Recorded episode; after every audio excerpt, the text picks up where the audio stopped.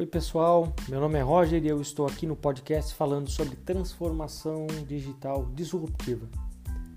E nesse episódio eu vou trazer um pouco sobre uma máxima que tem se falado, que é interromper ou ser interrompido. Bom, isso pode parecer, no primeiro momento, um tanto forte, mas é o, um feito que tem se tornado muito comum aí entre os jovens de espírito que estão dispostos a mudar o status quo né? são os empreendedores de garagem. E as empresas ameaçadas, elas precisam então responder a essas disrupções, mas não devem reagir exageradamente né, ao descontinuar um negócio, ainda que seja lucrativo. Em vez disso, elas devem então continuar a fortalecer os relacionamentos com os principais clientes, investindo obviamente na sustentação de inovações para não serem pegas de surpresa.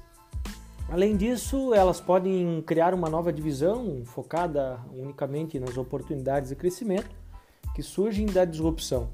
Né? Pelo menos é o que tem visto né, em algumas empresas fazendo e inclusive se dando muito bem. Mas o número de empresas dispostas a fazer isso não é, é muito baixo ainda comparado a outros países desenvolvidos. Né? Pegando o exemplo da nossa referência, que é os Estados Unidos. Na minha opinião, o sucesso desse novo empreendimento dentro de uma empresa tradicional depende, em grande parte, obviamente, de mantê-lo separado do negócio principal, em, pelo menos na sua fase inicial, até que ganhe corpo. Né? Ou seja, como um, alguns especialistas chamam a estratégia de borda.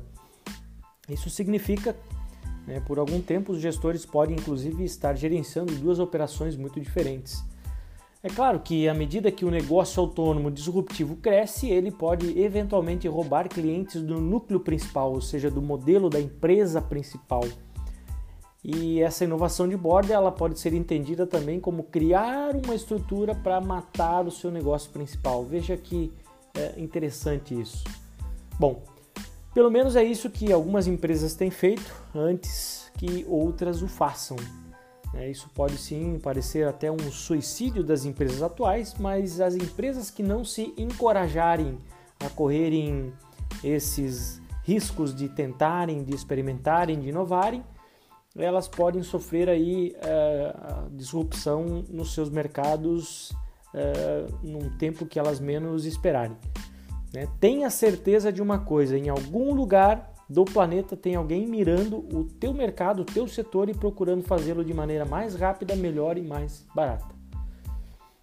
E para concluir uh, esse tema sobre inovação disruptiva, né, a teoria da disrupção ainda prevê, quando a gente fala sobre esse tema, esse assunto, quando um participante, por exemplo, enfrenta né, frontalmente aí os seus concorrentes, oferecendo melhores produtos ou serviços?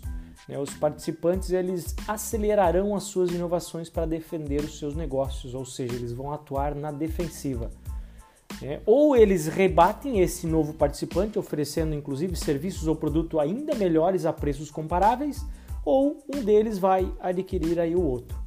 Né? E nessa onda ah, nós estamos vendo aí eh, uma grande, uma grande onda de fusões e aquisições sendo feitas de grandes empresas estabelecidas adquirindo startups aí de base tecnológica. Então, modelos de negócios tradicionais que buscam aí uma estratégia de sustentação sem inovar no seu modelo atual, eles vão enfrentar aí é, grandes dificuldades num futuro breve. E como exemplo para esse tópico, né, o forte desempenho, por exemplo, do Uber é, justifica a explicação. Né? De acordo aí com a teoria da disrupção, o Uber é um caso atípico do surgimento e não temos aí uma maneira universal de explicar tais resultados, inclusive. No caso do Uber, eu acredito que a natureza uh, regulada do próprio negócio de táxi é uma grande parte da resposta, obviamente. A entrada no mercado e os preços são controlados de perto em muitas jurisdições, tanto aqui no Brasil quanto em outros países. Né? E, consequentemente, então, as empresas de táxi raramente inovam e os motoristas individuais têm poucas maneiras de inovar exceto em zarpar para o próprio Uber, é, 99 Táxi e outras plataformas mundo afora, né? O Lyft, Didi Swing e, e assim por diante. Bom, assim o Uber seguindo aqui o mesmo exemplo, ele está sempre uh, em uma situação única em relação aos táxis.